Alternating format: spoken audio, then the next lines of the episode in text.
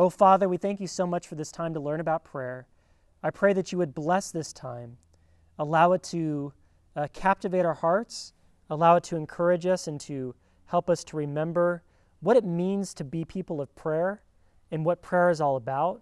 Uh, help us to be really encouraged by these things and to be motivated to prayer, Father, so that we can be people who really uh, find such great joy in life by being in communion with you. Bless our time this evening. In Christ's name we pray. Amen. Well, we are going to talk about the topic of prayer tonight, and there's a lot we could discuss. I mean, there's so many places we could go, there's so many things we could talk about, but there's only so much we can talk about. So, what I want to do this evening is is talk about just a couple of different things, okay? I wish we could talk about a lot of different stuff, but we can't. So I want to touch on some of the most important things that I think I can bring your attention to, okay? And a couple of weeks ago, our very own Pastor Steve, Joel's dad, uh, he preached on 1 Thessalonians 5.16. Does anyone know what 1 Thessalonians 5.16 says? Off top of your head, just like, I know this. Yeah, Joel? Yeah. Actually, it's, I'm sorry, yeah, 1 Thessalonians 5.17. I'm sorry. That's right. Pray without ceasing. Pray without ceasing, okay?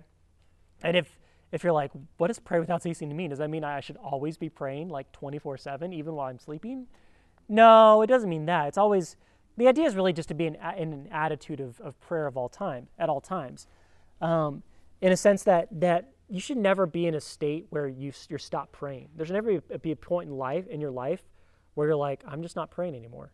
No, you always need to be in an attitude of prayer. So there, prayer is important.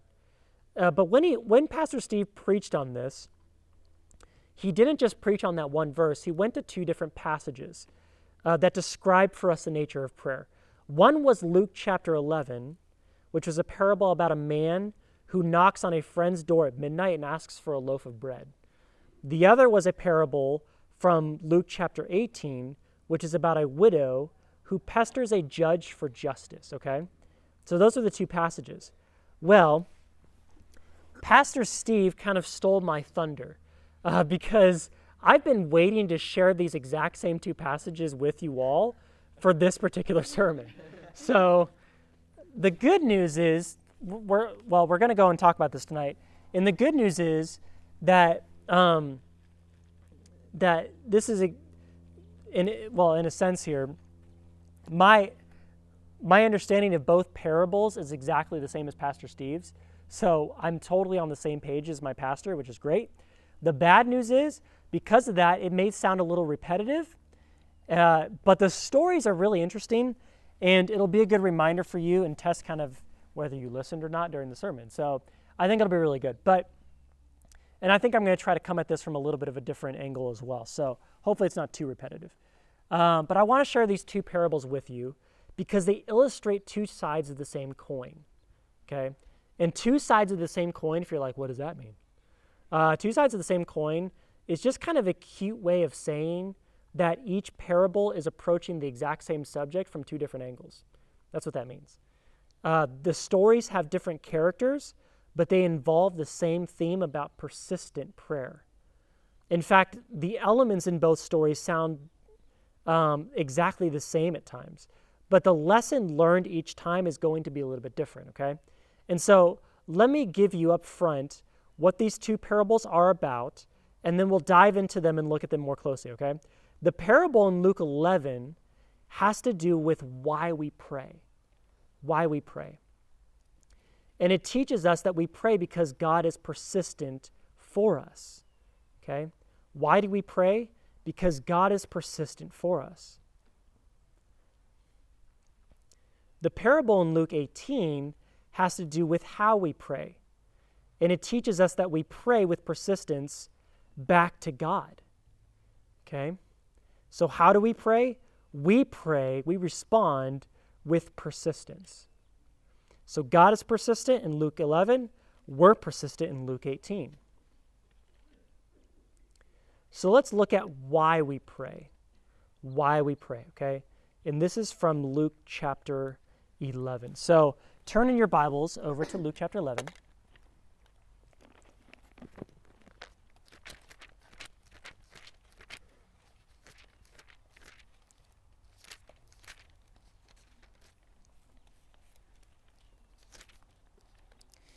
And we're just going to look at, we're really going to key in on verses 5 through 9. Uh, but in the first couple of verses of this chapter, um, we see the disciples asking Jesus a question. And the question they're asking is, Teach us to pray. And that's basically the same thing as saying, Teach us how to pray. How should we pray, Jesus? And the way Jesus answers this is he basically gives them kind of a shortened Cliff Notes version of the Lord's Prayer. And he says, This is how you pray.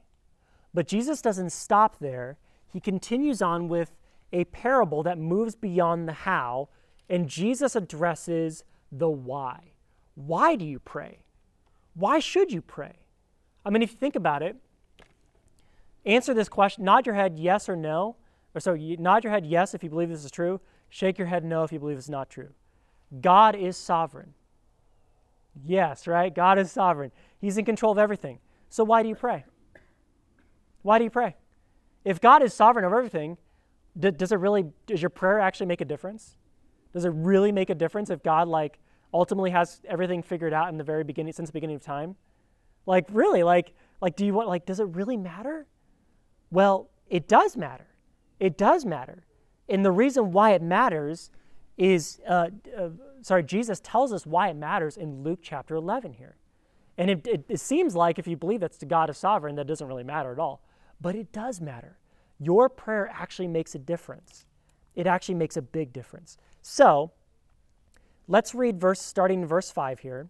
And, and, and I'll go through verse 8 to kind of just set the, the story here, okay? It says, And he said to them, Which of you has a friend uh, who has a friend will go to him at midnight and say to him, Friend, lend me three loaves. For a friend of mine has arrived on a journey, and I have nothing to set before him. And he will answer him with, from within, Do not bother me, the door is now shut, and my ch- children are now with me in bed. I cannot get up and give you anything. I tell you, though he has though he will not get up and give him anything, because he is his friend, yet because of his impudence, he will rise and give him whatever he needs. So picture this scene for a moment uh, as if it was the 21st century in America, okay? And your friend comes to your house and rings the doorbell at midnight, okay? And you come down and open it, and he asks for a midnight snack, okay? And you're like, dude, this isn't summer camp. This isn't like a lock in. You can't just come to my house at any hour of the night and bug me, okay? That doesn't work like that. Go back to bed. I'm not going to make for you a PB&J sandwich, okay? It's not going to happen. And so that, that seems so ludicrous for someone to do in our culture, right? You wouldn't probably give him anything. You probably just send him on his way and be like, sayonara, have a good night. Go find, you know, the, your local Taco Bell and that's open 24 hours a day and, and get like a tw- taco 12 pack or something, okay? That's what you would tell them. However, you have to understand that in their society, back then, they thought exactly the opposite. Our society expects you to turn a friend down when he's bothering you at three in the morning, just because, you know, his tummy might be growling or something like that. But back then, it was culturally unacceptable to turn someone away. Like, people would get really mad at you, and they might actually, like, um, throw you out of the city or something like that. Like, it's, it's that bad. Like, you were expected to find food in your house and give it to the person. That was the cultural expectation. And so Jesus' disciples would have been like, this guy's totally rude because he's refusing his, to get up and give his friend any food. But the man inside the house in our story here has a change of heart. He has a change of heart. At first, he's not willing. At first, he's like, he's like, go away. I'm already in bed. My kids are already with me in bed and stuff like that. And he's like, go away. It's, we're, we're, all, we're, all, we're all ready for bed, so don't bother us.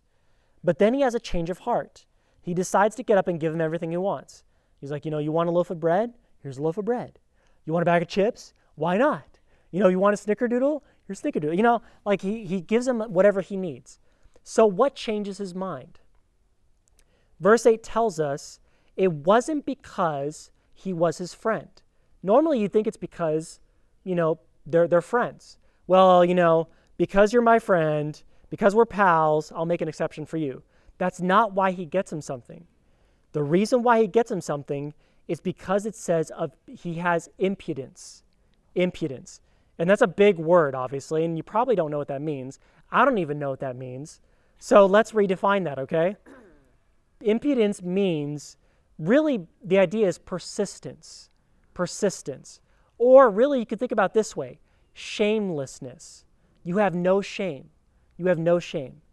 So, in other words, here's what's going on. Uh, because this man had shown uh, no shame in denying his friend food, he became convicted that the whole town uh, would hear about his lack of hospitality, how he treated his friend uh, who needed his help in the middle of the night. And so, out of fear of getting mobbed by other people and by his neighbors next door, he gets up anyways and starts handing out whatever his friend needs. In other words, he's he's really doing this out of fear. Okay? He's really doing this out of fear. So at first he's like, "Oh, don't bother me. It's like 3 in the morning. What are you doing?" And then he realizes to himself, "If I don't give this guy food, the entire town is going to make my life miserable for the rest of my life." Like that's pretty much what's going on, okay? So he gets up even though he doesn't feel like it and he gives him his, his food, okay? So, even though the illustration Jesus gives here may sound kind of odd to us, we, we do this all the time, actually, uh, for other situations in our culture. This doesn't make sense to us in our culture because we're not used to handing out food at midnight, you know, that doesn't make sense to us. But we do other things that are culturally acceptable or unacceptable. Uh, let me give an example if I were to, if you guys were all talking and stuff like that in our group here, and I were to, to and we had like this big barbecue going out on this barbecue pit or whatever, and I were to say, all right, guys, let's let's bow in prayer for for the food, everyone within a matter of two or three seconds would be get, would stop talking, and and and and would be silent for prayer. That's what everyone would do, because it's a cultural expectation. You don't even have to be a Christian for that to happen. In fact, like think about it. Um, there's times at like sports games where someone might get up and even give some kind of like a quasi prayer. And what happens in the entire crowd? Everyone goes silent. Why? Because it's a cultural expectation. That's what we expect. Well, in this case, that's exactly the same thing. It's no different in this parable. This man had a cultural expectation to help his friend, and he caved to the pressure of his society and became persistent for his friend even though he probably didn't, didn't want to. He naturally became persistent on behalf of his, his friend because of fear, okay? So that's what's going on here. So, so what's the whole point here? Um, what's the deal? Um, well, here's the principle that Jesus draws from this, okay? Look at verses 9 and 10. He says, And I tell you, ask and it will be given to you, seek and you will find, knock and it will be open to you. For everyone who asks receives, and everyone who seeks finds, and to the one who knocks it will be opened. So, what's going on here? You've probably heard these verses before, these are very common. This is what's called a greater to lesser argument.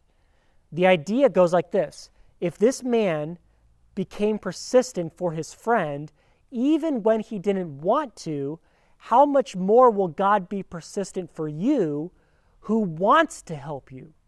Okay, you see that? So, even though this guy like is like stop bugging me. I don't want you to bug me um, but it, because my culture wants me to do this for him i'm going to do it. Well god is god is not like that. God actually wants to answer your prayer. How much more is god going to be persistent for your prayer? And so that's his point. Just ask and it will be given to you just seek and you will find just knock and it will be opened for you okay so, why on earth should we pray to God? Because we can trust that not only is He capable of answering our prayers, He is waiting on pins and needles to give us what we ask for. He is far more eager and persistent to give you what you ask for than you will ever be in praying for it. In other words, you can be so persistent in prayer, Uh, like you can be the most persistent person in prayer in the world. And God is actually more persistent in trying to give you what you ask for. That's the principle that we learn here. God is very persistent. God wants to answer your prayer. So, why should we pray? Well, actually, that's the wrong question. It's not why should we pray? Why wouldn't you pray when you see how persistent God is? why wouldn't you pray? I think sometimes we think that we may be tempted to think that our prayers bother God. You know, oh, great, I'm going to ask another prayer to God today and, and things like that. Um, we're never bugging God when we pray. Never. Not once. Not once. If you're a Christian, are you ever bugging God? Even though it may seem like our requests are an inconvenience to Him, God is willing to overcome all inconveniences, any shame associated with your request, all obstacles that hinder it, just to answer your prayer. He's willing to overcome anything. He's so willing. He, he is so willing to answer prayer. That's, that should be the greatest motivation to come to prayer to, eh, before God. Okay, so, so that's why we should pray, because God is persistent. But how should we pray? How should we pray? Now that we know why we should pray, how should we pray? Well, we pray with persistence towards God. That's how we should pray. We pray with pers- persistence toward God. And so, so now let's look at uh, Luke chapter 18. So go ahead and turn your Bibles there to Luke chapter 18. This is the same book of the Bible. And so um, naturally, Luke is the author of, of the book of Luke here. Um, is going to be talking about the same kind of subject a couple of chapters later, but from a different angle, okay? And he uses Jesus uses a different parable to be able to describe this. So look at uh, beginning in verse 1 here. He says, And he told them a parable to the effect that they ought always to pray and not lose heart. He said, In a certain city there was a judge who neither feared God nor respected man.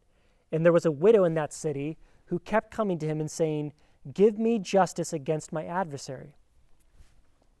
Now, this story is pretty easy to understand, I think. Um, we have a widow who is being unfairly treated by someone. We don't know who. Um, and we don't know why this widow is being harassed by someone, but she is. It's probably because she is a widow. It's probably just because she's a widow.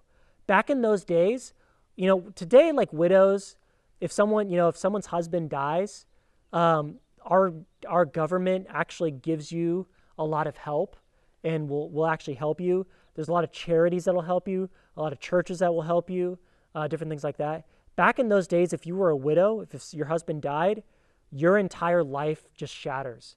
Um, it, it, basically, it, you're you're done. Uh, financially, you're done. Um, um, uh, relationally, in like in in, a, in front of everyone's eyes, you're seen as kind of like a nobody, and no one wants to talk to you. No one wants to be with you. It's pretty sad. It's pretty bleak. That's the way it was. And so, and they also had no husband to defend them. So all of these, you know, people could like uh, either attack them physically or attack them financially with a lawsuit, and the widow would have nothing to do to be able to protect herself.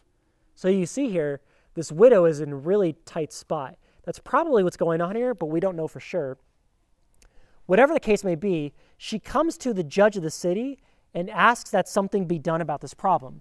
But the judge absolutely refuses to help her because the culture is like, who cares? You know, and, and the judge is probably thinking to himself, you're a widow, you don't have any money. What's in it for me? Nothing. So I'm not going to help you. I don't care about you. You know, go away. And so that's so that's kind of almost the end of the story. You would think that the widow has to go away and there's nothing to, for her to do. Well, we find out here that the judge changes his mind. He changes his mind. Just like the man in the house changed his mind in the last parable, this judge changes his mind too. What changed? Well, something compels him to help this woman, and it's probably not something you would expect. It is this the widow pesters him to death. She literally just bugs him to death. She won't stop bugging him about her case. She calls him up and says, Give me justice. And the judge is like, No. And so she calls him again the next day, Give me justice. And the judge is like, No, go away. And so she calls him the following day and she's like, Give me justice. And the judge is like, Are you kidding me? Stop bugging me. And she calls again the next day and he's like, Are you mad? What's wrong with you? Don't, don't you get it? I'm not going to help you at all. And she calls again the next day. And by this point, the judge is going crazy. So he's pulling out his hair and he's reasoning to himself if I don't give this widow what she wants, she's probably going to be the death of me. I'm going to go insane.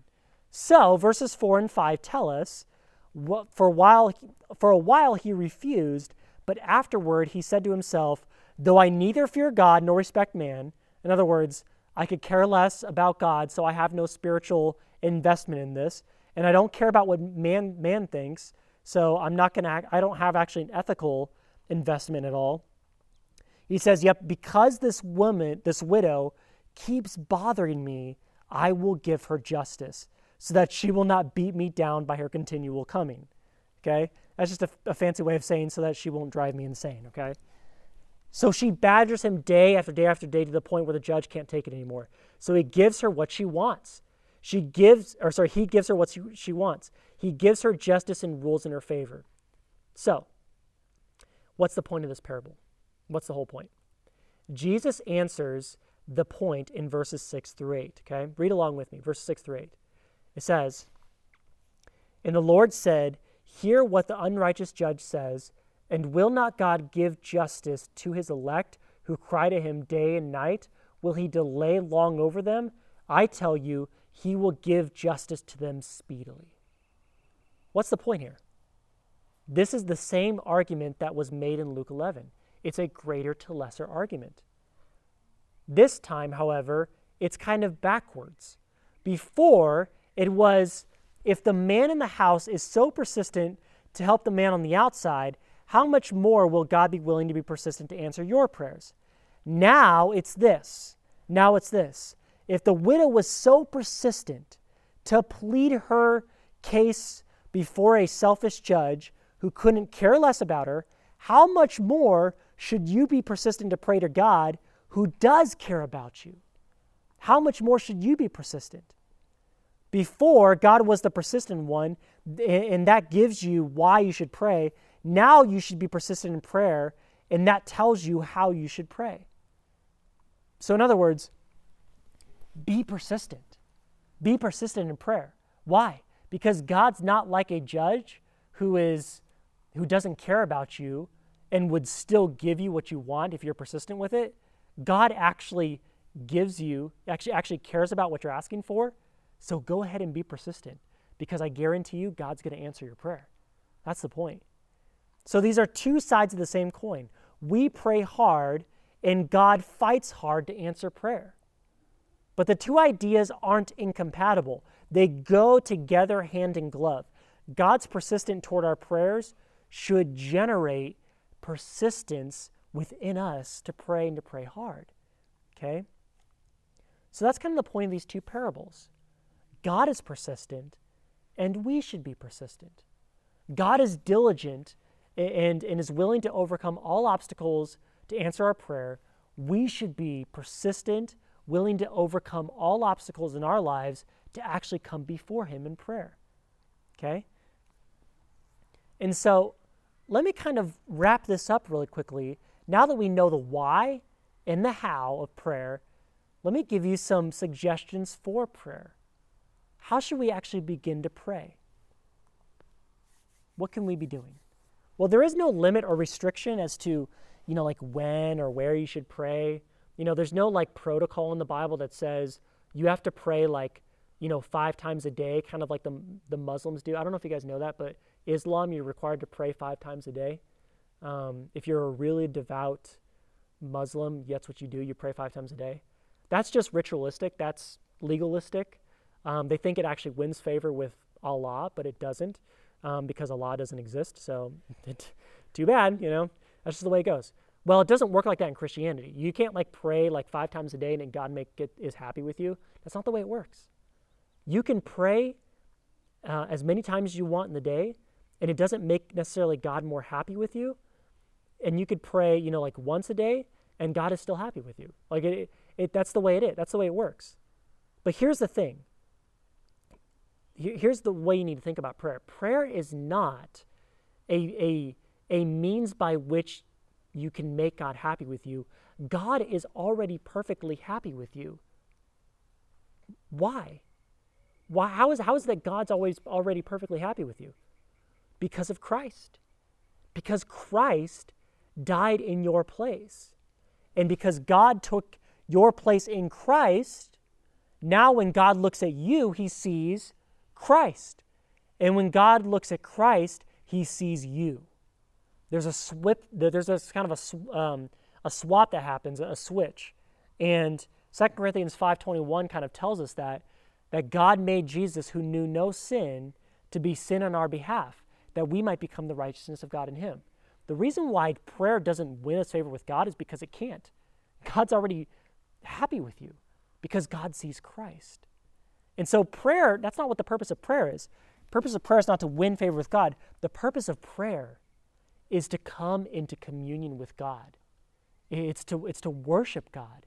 It's to pour out your heart to God in thankfulness to Him, in, in, in agony to Him when you're struggling with life.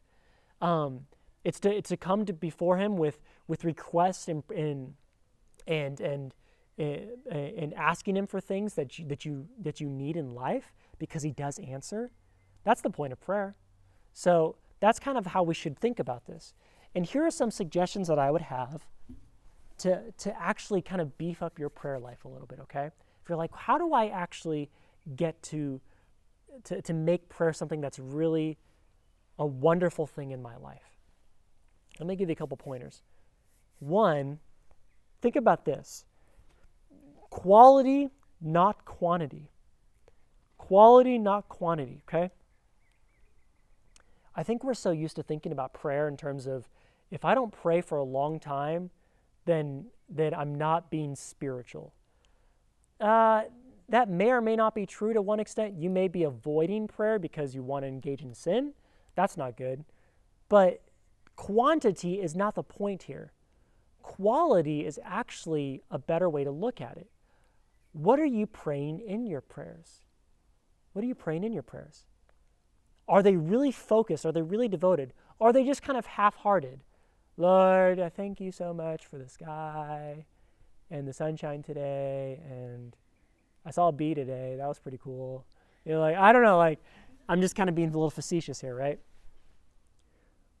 Or are your prayers really dynamic? Are they really passionate and caring about, I want to pray to God right now, the God of the universe, who loved me and sent his son to die for me? So I'm going to pour, I'm going to invest every moment here. I'm going to set aside all my distractions and focus on prayer. That is really where prayer begins to take off, is when you're really invest. You could have, you know, five minutes of awesome prayer and like an hour of terrible prayer. It could totally happen, okay? It could totally happen. What are you praying when you pray, and how are you praying when you pray? That's what I would ask, okay? And here's some ways to kind of get that going. One of the things that was has been so helpful for me in my prayer life over the years is is getting a way to pray. Getting a way to pray. Those were those are actually some of the best times I have ever had in my life, period. Period. I'm not talking about some of the best times I've ever had in, in prayer. These is these are some of the best times I've ever had in my life. Is actually getting away from all distractions of life, maybe getting away from my home even for a little bit, going for a walk, going for a drive. You get some most of you guys probably can't drive yet. Caleb can drive. I know he can drive, but um, getting away and just praying. That's the only thing I'm doing. I'm just praying. Those are some of the best times because it allows me to put aside all distractions and just to pray. And just to pray. And and so there, there's times where I actually one time challenged myself when I was in college to pray for one hour every day for 50 days straight. And I did it. And, and it, it was hard at times because it's like, what do you pray for for an hour? Like, at some point, you kind of just run out of stuff. It actually is a little bit hard at first, but once you get into the role of it, there's so much you can pray for. You can never exhaust prayer. You can never exhaust it. You can never mine too deep in the, into the depths of prayer. It's just not possible. And those are some of the best moments I've ever had in my life. And, and um, so that's something that I would uh, you can do. You know, I don't know. Maybe maybe you can't get away completely, but you know, if you have your own room, shut the door to your room and pray. You know, if you don't have your own room, find a closet or something. I don't know, um, or tell your parents, hey, I'm going to go for a walk for a little bit, or I'm going to go to the park, or something like that. And just pray. And just, and, and, you know, let people know where you are so they don't get worried about you. You know, like, oh no, you know, Joel's gone, and, you know, something like that. But, um, but that can be very helpful. Another thing that I've done that's been really helpful is, a, is small prayers throughout the day. Small prayers throughout the day. So having like a specific time to prayer is good, but even small prayers throughout the day are really helpful. Just trying to be almost in constant communion with God all day long. Lord, thank you so much for this. I, you know, I had this you know, difficult math test, and um, thank you so much for allowing me to get through it. Yeah, it wasn't as great as I wanted to be, but I'm alive, so that's good. And and I uh, I think I did okay. And either way, you know, I'm I'm probably going to pass the class, even if it's just with a C or something. You know, be thankful for certain things. Um, as certain things come up, you know, ask you know prayer requests before the Lord. You know, Lord, please help me. Um, give me strength to to do this particular task, or or or to do this particular thing at school, or something like that. Or, you know, I've got I've got something that's really challenging that I've got coming up. So, so pray so pray often throughout the day. A couple other things to think about set a timer for yourself. Set a timer for yourself. And don't stop trying to pray until that timer goes off to kind of teach you to pray a little bit longer. So I'm not against long prayers, okay? Don't don't don't think that. I I like long prayers. They're good. Um, so d- stretch yourself. Stretch yourself on how long you can pray. Use a timer to do it. Um, and if, if it's kind of just silent for a while, that's okay. If it's just kind of empty space in your brain, that's okay. Just keep trying to pray. Keep trying. Um, one thing I do right now is I set an alarm to myself every day to remind myself to pray. I actually have an alarm on my phone that will go off at 9:30 tonight and it will tell me that I need to sit down, I need to pray. Because it's important and I want to make sure I don't forget to do it. So I set an alarm to, to actually sit down to pray uh, because I want to make it a very important time um, before the Lord, okay?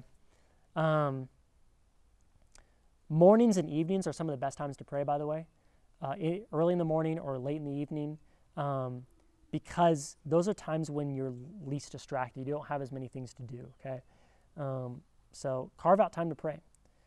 Uh, if you're wondering, like, hey, prayer is hard, I don't know how to pray, so how do I start? And, and what do I do if it gets really, really tough? one of the things that actually has helped me is I actually pray about prayer being hard. Like I literally like start praying and be like, all right, Lord, I'm really finding it hard to pray right now. And I don't know why it's very hard, but it's very hard right now. Please help me to actually pray right now. And it begins to kind of get the ball rolling. And you'll be surprised how your prayer can actually pick up when you start with that. It's interesting. I would try it. Um, and if you're still not sure like what to pray, you know, that's okay. You can pick maybe like one thing that you know about God, maybe like an attribute or characteristic that God is sovereign, God is holy, God is just, God is loving, God is gracious, and start praying about that and say, Lord, you are gracious. And here's how I know you're gracious because the Bible tells me here and here and here that you're gracious. And here's how I've seen it in my own life. You were very gracious here. You were gracious to save me. You were gracious to give me a good day. You were gracious to do all this kind of stuff. Start praying along those lines. And if you're still unsure, come with a humble and a broken heart and start asking for forgiveness and repenting and being like, I don't know why I can't pray, but there's probably some sin that's distracting me from praying right now, and it's making it very difficult for me to pray. That often oftentimes happens. Uh, we come to pray before God and we can't think of anything because our minds are clouded with sin. It happens. So we can get distracted by other things in life. And so pray about those things, confess those things, repent of them in prayer, and that's going to get prayer rolling. So you can see there's a lot of things you can do, and, you can be creative with it. There's no like right or wrong, you know, paradigm for prayer necessarily. The Bible tells us about the Lord's Prayer, which is kind of a good pattern to pray. You know, our Father who is in heaven, hallowed be your name. Um, I don't know why translations still use the word hallowed. Does anyone know what hallowed even means anymore? Like, that just basically means let your name be holy. Um, but, um, anyways, but that prayer is a, is, a, is a prayer in the Bible that gives us a pattern. But there's lots of ways you can pray. One of my favorite prayers in the Bible, by the way, is one that's not even recorded. It just says that it happened. Okay? Nehemiah, Nehemiah was a cupbearer before the king. He was kind of like the king's cupbearer, which basically means that he had to drink all the drinks be, um, before the the king could actually drink his drink to make sure it wasn't poison. So basically, his job was, yeah, basically it was you're going to be alive until the day someone tries to poison the king. So that was his job. It's pretty sad, but it, it was actually quite an honor back then. They, they, they enjoyed that job, I guess. But it was a pretty easy job, except you just had to drink everything the king drank and hope, hopefully he didn't die. But, anyways, he comes before the king because the king asked him to come before him. And the king's like, You look really sad today. Why are you so sad? He's like, Well, he's like, Jerusalem, the, the, the, the temple was destroyed in Jerusalem like 100 years ago. And I really want to get the, the temple rolling and, and actually get, get it built again because that's the temple of God. And so the king's like, oh, he's like, well, what, what, what should, what can I do for you? What can, how, how, how do you want me to help you with this? And he's like, oh. And all of a sudden, it, it says in the Bible that Nehemiah prayed to the Lord. Well, in that moment, when you pray to the Lord before a king, I guarantee you that prayer was not like 10 minutes long, okay? It was a very short prayer, and the prayer was probably this Help! Like, help! What do I say to the king so he doesn't get mad at me? Because what Nehemiah is about to ask the king to do is something no king would probably ever want to do. And that is, he's going to ask the king, send me away on kind of a sabbatical for like a couple of years to get this temple built. That's what he's, that's what he's going to ask the king. Normally, if you ask the king that, the king's gonna be like, no way, and he's gonna kill the guy right then and there for asking that question. So Nehemiah's like, help, like, what am I gonna do? That's my favorite prayer in the Bible because it's so simple. And it's just, it's so like in the spur of the moment, I'm just, I'm so dependent on God right now. And all I can think of to do is just offer up a quick prayer to God in this very tense moment. And the good news is, when Nehemiah actually actually asked the king, the king's like, "Oh yeah, totally. You can totally go do that." and he sends him away for a couple of years. So that, that was the Lord working in that prayer. And he ans- the Lord answered his prayer. So that being said, there's a lot of things you can do with prayer. And prayer is a very important part of what we do as Christians. And if you want to be someone who is really unstained in your life, prayer must be an important component of your life. Okay? Let me close in prayer. Father, we do thank you for prayer and the opportunity that we get to actually talk to you, to talk to the God of the universe. Most religions, if they're really being honest with themselves, have no right talking to their gods. No right, because their gods don't care about them. But we know from what the Bible says that our God has made a specific point of caring for us. And Luke chapter 11 gives us a great picture of that. You're persistent for us. You care about us. You love us. You want to answer our prayers. And so, Father, I pray that you would help us to be persistent back in our prayers. May we be diligent. May we love to pray because you loved us first. And I pray, Father, that we would be very diligent in this way, that we would learn to love it, that we would put uh, good plans into work, into practice in our lives, so that we can be people of prayer and be people who love you and express that in, in, all kinds of ways, but specifically in the way we communicate with you. So bless us in, in this endeavor and bless our time in small group now. In Christ's name we pray. Amen.